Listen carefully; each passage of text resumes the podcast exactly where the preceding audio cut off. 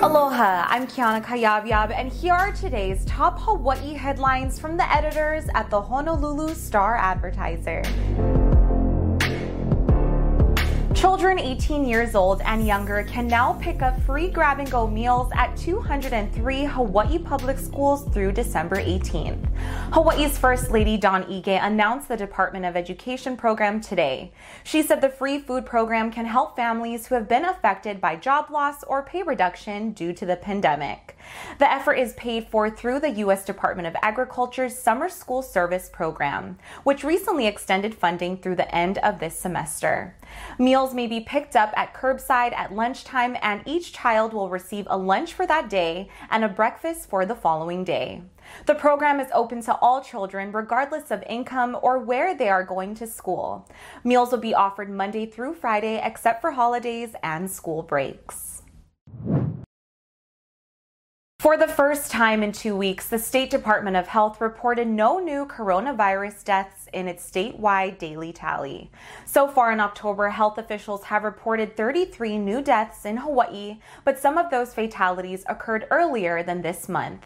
The department's official statewide death toll remains at 169. However, more than 20 recently reported COVID deaths in Hawaii County have yet to be included in the state's official coronavirus death toll. The U.S. coronavirus death toll, meanwhile, climbed above 215,000 today. Hawaii officials also reported just 42 new coronavirus infections statewide, which is the lowest single day tally in months. An official said four more people with the virus have been hospitalized. Three of those are on Oahu and one on the Big Island. Finally, today, a billionaire businessman with a home on Hawaii Island has arranged the donation of 1 million face masks to slow the spread of the coronavirus on the island. Salesforce CEO and founder Marc Benioff helped arrange the $1.9 million donation to Hawaii County Civil Defense. The donation was made by the University of California at San Francisco, which is home to the Benioff Center for Microbiome Medicine. Benioff has an estimated fortune of $6 billion and oversees a $130 billion software empire based in San Francisco.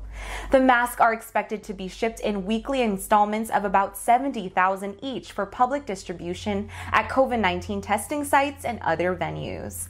Benioff is a member of Big Island Mayor Harry Kim's COVID 19 working group. For more on these stories and all the latest headlines, subscribe to the Honolulu Star Advertiser. Visit Hawaii's top source for breaking news online at staradvertiser.com and download the Star Advertiser mobile app. Mahalo, and we'll see you tomorrow.